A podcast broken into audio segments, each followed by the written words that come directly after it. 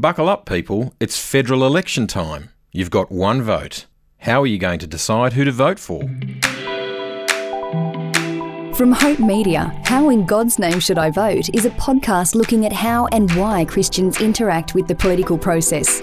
But don't worry, this is a campaign free zone. We're not going to tell you who to vote for, but we are going to dig deep into how following Jesus might impact your vote.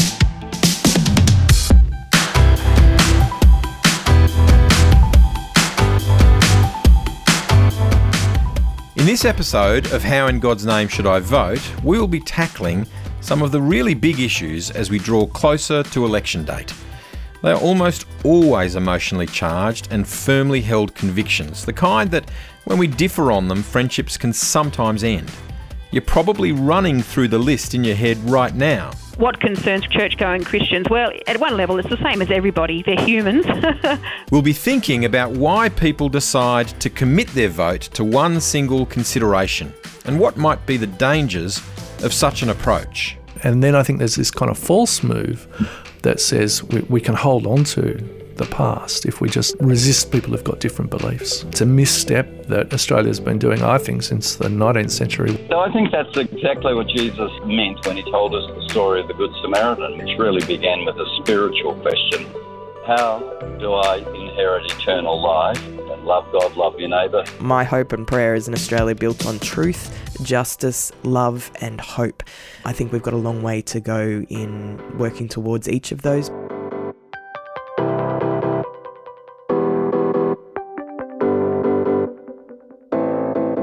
There are lots of hot button issues for Christians in this election, and stand by for the name of Jesus to be invoked to defend them. Incredibly, you'll very likely see the teachings of Jesus being pulled in very different directions. But as to the hot buttons, how do we decide which ones get our vote?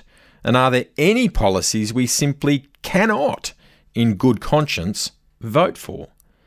Let's start with Mike Frost, who says voting should leave a bad taste in our mouth, at least to a certain degree. I'd say that Christians ought, in that respect, to be freed from the idea that they'll they're likely to find a candidate that will satisfy them at every level, and so at some degree, they're going to have to hold their nose while they vote. So, uh, you know, I'm going to find a candidate that you know 60% of what they stand for is uh, is I can agree with, but that's better than the other candidates. Then I'll vote for that person. A vote for that person is not an endorsement of everything that they hold or everything that their party necessarily holds. If you walk in and out of the voting booth completely confident, maybe you're doing it wrong. That's a sentiment echoed by John Dickson. The interesting thing is sometimes Christians split apart what original Christianity or New Testament Christianity held together, that is, the kind of left and right of the political spectrum. I often think that left and right are both heresies. That is, they are splitting apart what Jesus held together. So Jesus was absolutely committed to the sanctity of life, the fundamental importance of family, sexual purity, and he was absolutely committed to what we call social justice. He wouldn't have called it that. Just love of neighbor on a, on a grander scale.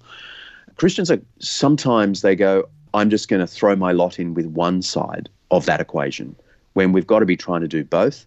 And that makes it a really hard equation to tease out because you may find that one party is really pro abortion and yet they're also really going to look after the poor. On the other hand, you may find a party is totally against abortion, and yet their asylum seeker policy is terrible. So Christians are going to be stuck, and I don't have any solutions. I, I am honestly talking to you, unsure how I'm going to cast my vote, and it's and it's got a lot to do with with the very question you just asked me. It kind of feels like we all need to join the circus and learn to juggle bowling pins. And one of those pins is religious freedom. It's been one of the major talking points in recent weeks. Israel Folau, anyone? Michael Kellahan is the director of Freedom for Faith, a Christian legal think tank aimed to protecting the freedom of religion in Australia. I asked Michael about the policies both parties hold in protecting or diminishing religious freedom it's an interesting time, isn't it? So for a long time, we've had remarkable religious freedom by any kind of global or historical measure. We've uh, enjoyed freedoms that we haven't had to think about much at all. But we have seen a conversation that's been taking place over the last few years and which is getting real political and legal traction that is calling into question some of the things we've taken for granted for a long time. Both parties are a broad church when it comes to these things. But I think each party, each of the major parties, if they were true to themselves, would have no problem at all with religious freedom. It shouldn't be a contentious thing. So whether you take it from a individual liberty and freedom from a you know big bad government, you know Liberal parties should be happy to sign up for the, for that, or whether you, you think of it in terms of protecting the multicultural diversity of a immigrant nation. You know, Labor Party should have no problem with saying that this is a really important part of who we are. And there is that kind of motherhood commitment that you get from both parties that says, yeah, yeah, we believe in religious freedom. They don't want to speak against it. But what we aren't seeing is a really solid, substantive, you know, this is what it will mean for the school. This is what it will mean for the faith based organisation. This is what it will mean for the doctor uh, being asked to do this thing against their conscience. That's an incredibly important point that you've just made that the debate around religious freedom is actually part of a much wider conversation around the rights to freedom for every Australian. I'm going to speak around a really famous or rather infamous quote from George Brandis. When he was the Attorney General in 2014, stated that people have a right to be bigots in relation to proposed changes to the Racial Vilification Act in 2014. The comments were, I think, were purposefully incendiary, but his point was quite valid. We need to decide what kind of civil society we want to live in. Do you think that for some Christians, the sense of loss of a centrally Judeo Christian ethic within our civil society has created such fear that they feel either unwilling or unable to engage the idea of religious freedoms for all?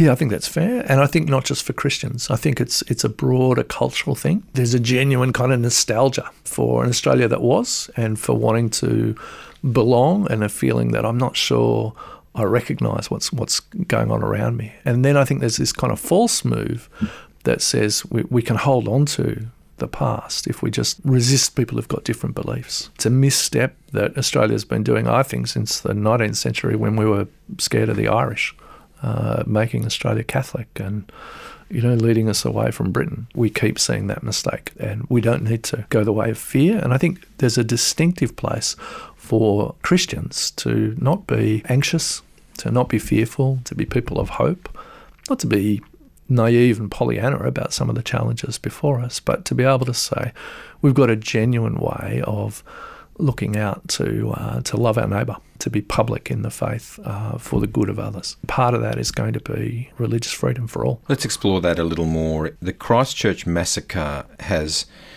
brought into very stark relief the reality that religious bigotry and extreme violence are real and they're present and they're not they don't simply happen in other parts of the world they're not uh, conducted by people who are different to us.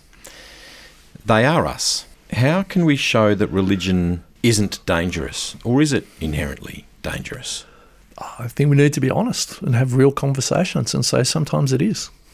You know, of course it is, and and globally that's true without question. There, there's all kinds of violence done by, against religious people. Some of the conversation that followed, even as the events were taking place in Christchurch, showed that people were just already had their scripts ready to go. And so we saw the disgraceful stuff that um, came from Senator Anning He's now been censured by the Senate.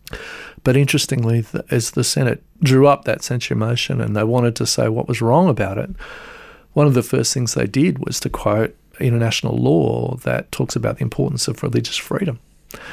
And we've been saying a very simple solution to a lot of these legal and political problems would be to just enact that as Australian law to say these genuinely are the things that we believe in, that people should be able to have a faith and hold it and live it out and teach their kids and be free to worship and carry on in life. That shouldn't be a controversial thing. The Senate rightly kind of reached for that as a good statement of what was wrong.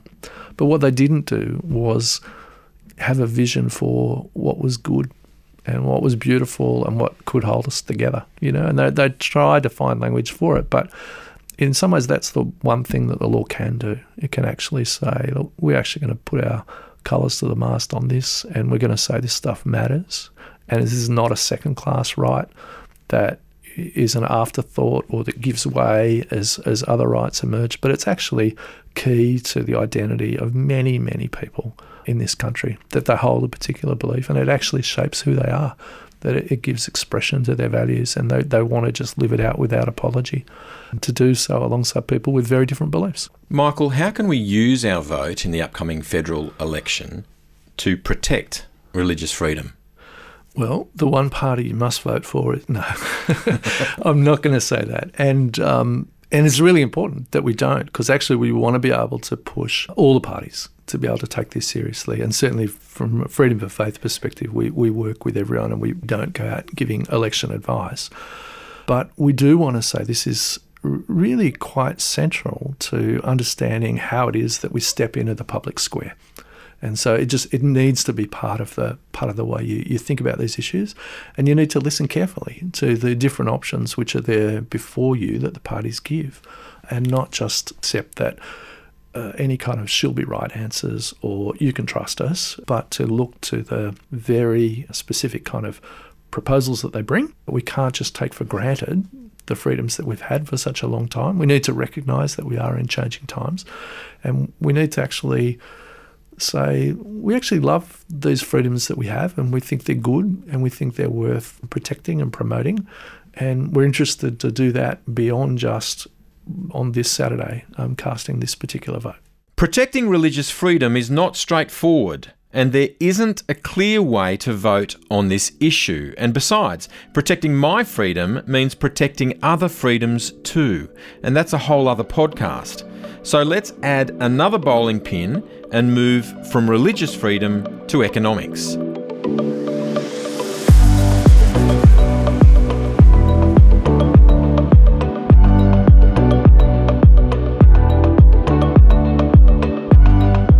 Every election campaign is dominated by economics. Who intends to spend what money where? Who's going to bring the budget back into the black? Who's spending in the right place? We've moved from talking about millions to regularly talking about billions. The numbers are mind boggling, but of course, millions or billions, it's not really about actual money, right? It's actually about feeling secure. Jim Wallis is the author of God's Politics and founder of Sojourners in the United States. He is one of the world's most respected voices on social justice issues, and I asked him if we should prioritise a sound economy. The question is what is a sound economy? what is a strong economy?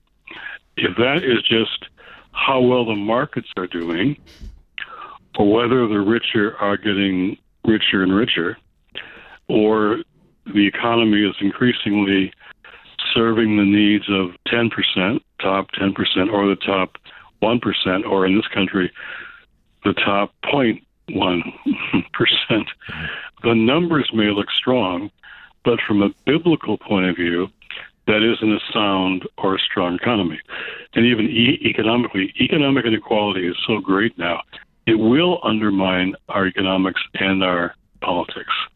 And so, how do we make sure that, in fact, there is opportunity that all people really do have educationally, economically? How do we make sure that's true? So, I think Christians have a lot to say about economy, what a sound economy is, what a strong economy is, and, and politics. The economy's got to be for all of us, and politics has to be for the common good, not just for the elites who have. Uh, because when you have too much money in politics, when inequality is too great, what is destroyed is democracy. Mm. Is democracy, and we as Christians believe in democracy not because we think people are just naturally good, but because they often aren't. And so you have to check power and check accountability, and you've got to make sure that we have things to prevent us from our worst selves. Jim Wallis suggesting fair and balanced wealth should be a priority for Christian voters. Now, have you ever heard the phrase, you can't have your cake and eat it? That's always seemed like nonsense to me. I mean, who has a cake and doesn't eat it? Peter Martin is a former economics editor for The Age. He points out that economic policy is really a large collection of financial decisions, and saying yes to funding something is also saying no to funding other things. You need to know that economics is the language of elections for very good reasons. It's uh, not just that it's uh, colonised or infected politics. What economics is, is, um, uh, I suppose, uh, the science of or the study of making choices, making decisions. Um, and that's what elections are, right? Mm. Um, so a choice might be to give a tax cut to one group of people, uh, to give a tax cut to another, or to build a hospital, right? Mm. Or to increase Newstart or something like that. These are hard choices. But a lot of the a lot of the choices we make involve if you can have this, you can't have that, and that's why why we have costings at the end of uh, elections, and uh, why each of the uh, parties, or you know, each side of politics is making clear, if you do this, you know, Labor's saying we're we're taxing these people on dividend imputation, and we're taking away uh, some of their capital gains tax concessions in order to spend hospitals, in order to do money on this. That's what economics is about. That was Peter Martin suggesting single issue voting on economics is a bit of an oxymoron. Economics is so closely linked to every policy it's impossible to single out as a vote definer. For lots of people, and many, many Christians, sanctity of life is a deal breaker. American Christians at the end of 2016 were offered a choice to support the lifting of restrictions on abortion under a Democratic Party led by Hillary Clinton or give their vote to Donald Trump, who campaigned under the banner of maintaining a pro life policy. It seemed pretty binary. Jim Wallis again. I don't agree with the Democrats on abortion. I think we ought to, in fact, work hard on all sides of this to reduce abortion, which is always a very tragic and desperate thing that women who are vulnerable get trapped into. We can support women who are vulnerable in all kinds of ways nutrition, healthcare, and the rest that really reduce abortion. But the Democrats won't commit to that, and Republicans, they're pro-birth, but they're not really pro-life. You got to be concerned about kids after they're born, kids of color, to cut healthcare and nutrition and education opportunity for kids of color is not pro-life. That's just pro-birth for mostly white kids. So that's a hypocrisy on all sides. Hmm. So instead of looking at how we treat vulnerable people, women and children, we take sides and we blame the other side. And abortion has become a politicized issue and what I would call a consistent ethic of life. We care about the ethic of life, abortion, but also capital punishment and nuclear weapons and poverty. That's a consistent ethic of life. It's more biblical than just politicizing an issue like the right has done here.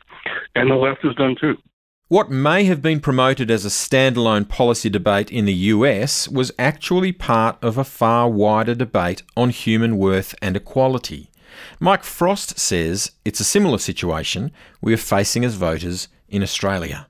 It's foolish to think that back in the day when abortion was illegal, uh, there were no abortions.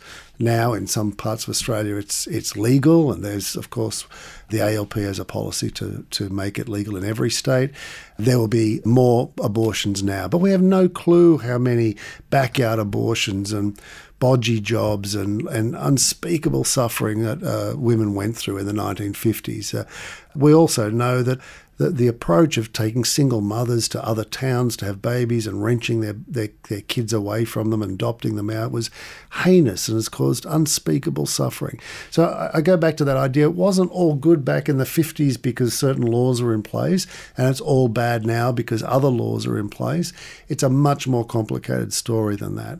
And so, yeah, look in detail at the policies that various parties have, and you know, you may have to hold your nose, uh, knowing that none of those policies are perfect in the way that we Christians would like to see them, but we're looking for uh, ways in which um, life might be protected. And again, we find the way forward not as simple as we might imagine. We've been thinking about national issues, freedom, economics, national sanctity of life policy. But what about policies that look outside of Australia? Foreign aid expenditure has been cut in six successive government budgets. Less Australian money is being sent overseas for the welfare of the poor and marginalised across the world. Some label that change as appropriate fiscal management in a time of economic downturn. But should we be concerned with the decrease in Australia's overseas generosity? And where do the major parties stand on foreign aid policy? Tim Costello is the chief advocate for World Vision. His brother Peter was the Treasurer of Australia under the Howard government. So Tim is in a unique position to make comment. I started by asking Tim about the history of Australia's foreign aid policy. Back in the late 60s, the rich nations, including Australia, said governments will give 0.7% to the world's poor, those in absolute poverty, and their private citizens will give 0.3%. That's 1%. 1% was a promise made for the world's poor. Now, by and large, private citizens have kept their promise, and governments such as the British, the Dutch, the Scandinavian countries have kept their promise of 0.7%. The real standout, shocking standout, is Australia. So our aid was at 0.51% under Bob Menzies. Aid was never a left right issue, highest under a Conservative Prime Minister who spoke about being responsible and generous. I actually think it's embarrassing. We're not giving our fair share as a nation.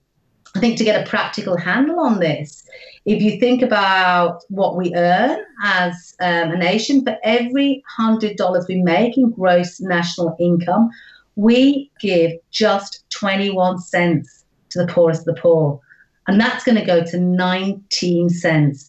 That's Vicky Howarth, the social justice pastor at Seaforth Baptist Church in Sydney and part of the Micah Australia delegation that lobbied government for change in foreign aid policy. So Australia's turning inwards, closing its open hands, and it's just shirking from its global responsibilities. So my question there is where is the bold and courageous and prophetic voice of the church when we speak against this aid cut? Because when I meet with MPs, they say that foreign aid is an easy target because there's not enough community support. That was Vicky Howarth. Now, to speak about this from a Christian perspective, not simply from an economic or socio political perspective, Jesus talks about loving neighbour. The question for our constituency is where does that neighbourhood extend to? Tim Costello explains. So I think that's exactly what Jesus uh, meant when he told us the story of the Good Samaritan, which really began with a spiritual question. Uh, it was prompted by how do I inherit eternal life and love God, love your neighbour? Who is my neighbour? I better cover that base. And Jesus surprised us all, continues to surprise us by saying, neighbour goes beyond our religion, our mob, our ethnicity. I'm sure the priest and the Levite would have stopped and helped if they knew the person beaten up on the Jerusalem road was Jewish. But we're told he was stripped naked, so there was no identifying signs. And it was the Samaritan who didn't ask, Is he a Samaritan? He actually asked, Is this a person in whom the image of God is? A human, and saw a human, not an ethnicity, not a religion. So, yep, neighbourliness in the first instance, logically, is that our immediate neighbours. But if we're Christians, we believe that all people are made in the image of God. We may not be able to save all, but uh, we can save some, and aid is the most practical way of saving many lives and giving girls education and hope who aren't our mob. So I think the answer is in Jesus. It is in the Good Samaritan story. The false, patently false binary of we should be helping our our own people at home before we even consider foreign aid is often trumped in our churches, in our conversations, in the public rhetoric. It's it's patently a false binary, but it speaks deeply into fear Hmm. What fears do you see in the Christian population in Australia that we need to escape from in order to engage well politically? Well, if I can go back to some fundamentals, I don't think the opposite of faith is doubt. I have to confess I have a lot of doubts with my faith. I think doubt is a Siamese twin of faith. Show me a person who says they have no doubts, and I say they don't really have a mature faith. I think the opposite of faith is fear. You know, 365 times the Bible says, Fear not. Be not afraid. One for every day of the year. Much more than actually it says, uh, uh, love God, love your neighbour. It says, fear not, because fear is the opposite of faith. I am particularly saddened when I see Christians with a reputation of being fearful. I think often secular people look at us, it might be unfair, and they say, "What? What? Why are they so fearful?" If we believe in God and in God's rule in the world and His salvation in Jesus, we of all people should be the most courageous. Fear should be banished. Faith should rule. So, when I see fear on the lips of Christians, fear of this, fear of that, I really say, have we understood who is on the throne, who rules, who we believe in, who's created this world, who's saved this world? Uh, for me, uh, fear is uh, a mark of a lack of faith. Do you think that fear might play itself out in single issue voting? Yeah, I think it does. Look, I think the CEO of Cambridge Analytica, remember they uh, got all the Facebook likes and dislikes and could target messages uh, to influence the American election. The CEO said humans are only motivated by two things fear or hope. He said, Don't worry about facts, we just make them up as we target uh, micro target messages under the radar. And we know the most powerful political message is to target their fears fears of others, fears of losing their guns, fears of foreigners taking their jobs. I think political parties often know that and target fears. Christians of all people have hope. We should be saying we reject elections run on fear.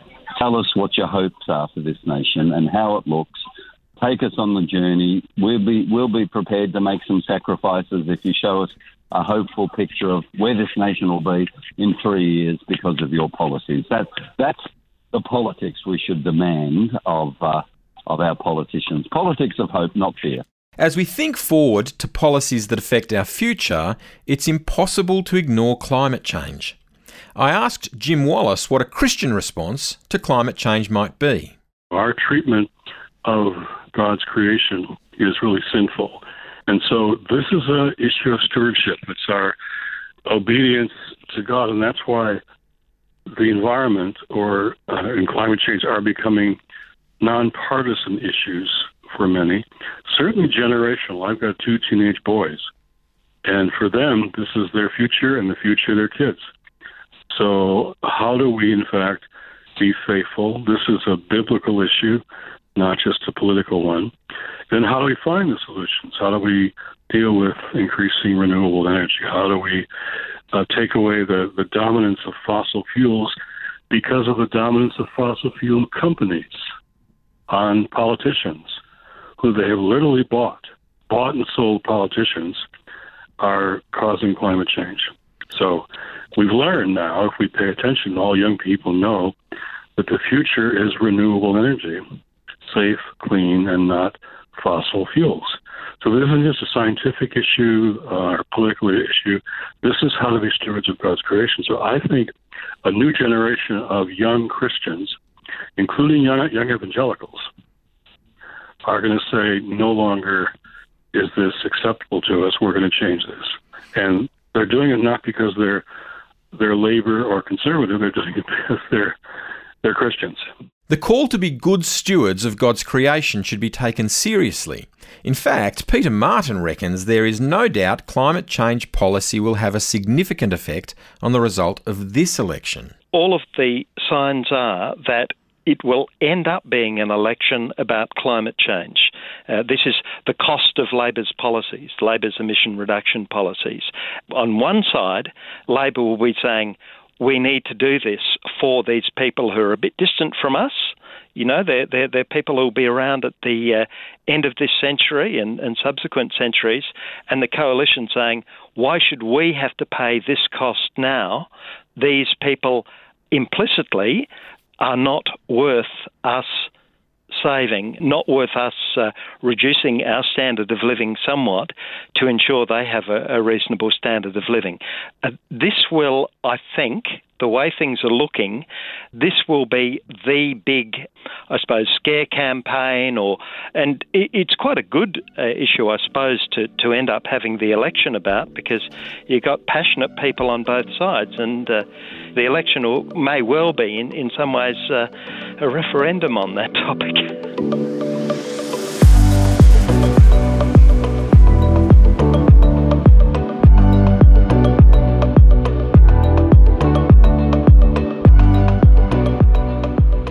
So, how are you going juggling all those bowling pins now? Are you ready for another? The refugee debate has been deeply entrenched in political discourse for the past decade and doesn't show any signs of disappearing, though the rhetoric does seem to be softening. Brad Chilcott is the founder of Welcome to Australia, a group who aim to foster more inclusivity in government policy. I asked him if the refugee policy should be vote defining for Australian Christians. I think it should definitely be a vote influencing issue for Christians. I think we get into a strange situation when we think of one issue and allow that to um, influence our vote to that degree because I think there's two reasons that, that that happens. One is because the issue personally affects you and and this is across the board, you know, if you're going to lose a lot of money because you're a, a massive property investor and um, negative gearing is about to get slashed, then you might vote on that one issue because you don't want to lose that money. The other reason we get uh, end up voting on on one issue is because it becomes such a moral blight in our consciousness, and we've become you know attached, associated with that particular social issue. We couldn't possibly bear to vote for a party that you know doesn't do what we would l- like them to do on that on that issue. And I, I actually think both of those are, are, problematic to a, to a point, in that it's actually the, whoever becomes government makes decisions for all of society. They create an economic system that impacts all of society. They create laws that impact all of society. They try to implement their vision for society and economy and culture on everyone. In our first episode, we spoke with Max Jagannathan, a former Labor Party staffer who now works with Ravi Zacharias Ministries. He arrived in Australia as an infant after fleeing the Sri Lankan civil war with his family. So we're not dealing in abstractions. This is a lived reality. I mean, obviously, as a refugee, uh, someone that came to Australia in that way, I have strong personal views on, on this particular issue, and I have very strong and clear views on how I believe uh, gospel centered public leadership should look and how it should play out in this particular area of policy. But I think what this issue provides us with is a perfect example of why there is no one way to vote as a Christian. And I know that might um, agitate and offend some some of your listeners, but that's that's just a common sense understanding of political philosophy and a common sense understanding of the gospel of Jesus Christ. There is simply not one way that a Christian uh, could be justified in voting. It doesn't matter which of the major or minor parties you look at. There are aspects of Christian moral reasoning. There are aspects of uh, the model of society, the model of ethical thinking that Jesus sets down in the Sermon on the Mount. There are aspects of it which are both upheld and completely trashed by each political party. Every single political party out there, if you voted for them, would uphold and seek to uphold aspects of the Christian moral framework uh, and would quite intentionally not uphold other aspects of it. So the question for the Christian who is voting is where do you feel pulled? Yes, in a spiritual and a moral sense, in an ethical sense, in a practical sense. Uh, where do you feel pulled? To which aspects of the given parties that are in front of you do you feel that sense of allegiance to want to put your vote on this particular occasion? Where do you feel pulled? It's a good question to ask ourselves. And for Brooke Prentis, it was a simple question to answer. As an Indigenous Australian, when Brooke came to know Jesus, it was a natural progression for her to begin campaigning for the rights of Aboriginal Australians. Brooke is a Waka Waka woman from Queensland, a spokesperson for the Common Grace Movement, and a senior fellow for Anglican Deaconess Ministries. I think every Aboriginal person is always born with uh, an innate sense of seeking justice uh, because your reality of injustice you face as a child, uh, and then it's with you your whole life. And so, you know, that's what drives me. I didn't become a Christian until I was 21, but I was still already, before I became a Christian, a passionate advocate for justice. My faith just strengthened that uh, because I learnt of a, a man named Jesus, uh, who was our greatest social justice warrior the world has ever seen, and uh, who understand poverty and power and privilege and riches. And he was a man through love that challenged those um, domains. And so that's what drives me. Uh, to seek justice and work towards an Australia. My my hope and prayer is an Australia built on truth, justice, love, and hope. And so uh, I think we've got a long way to go in um, working towards each of those, but that's what will drive me uh, through my faith in Jesus. That's what drives me. Let's turn our attention to our election. The campaign's in full swing.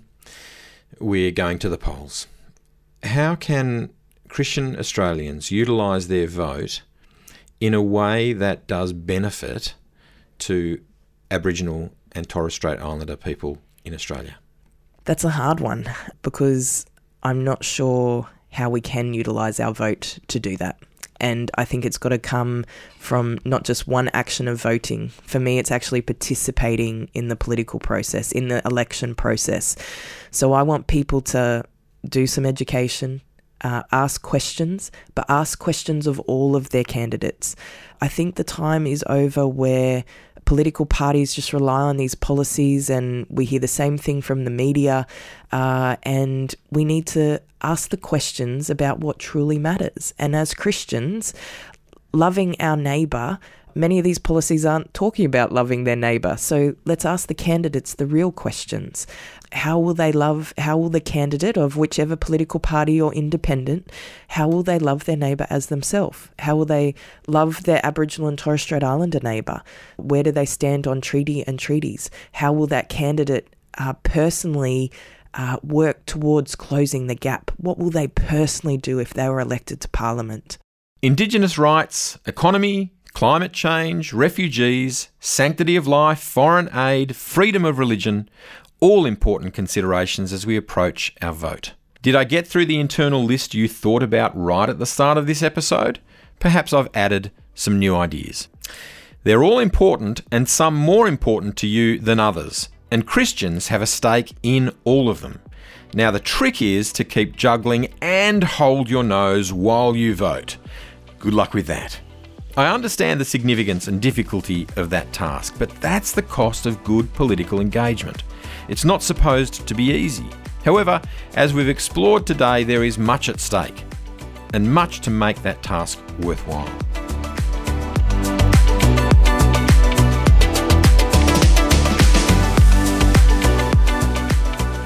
On the next episode of How in God's Name Should I Vote, Look, we would always say that caring for the poor isn't um, a left issue or a right issue, it's a moral issue. And we're in a position to actually do something. We're a blessed country. We can do more. That was Joe Knight from TEAR Australia. We'll expand the conversation we've started in this episode as we consider how to best use our vote for the benefit of others. What does it look like to be truly others centred as we approach the polling booth? And who else needs the power of our vote?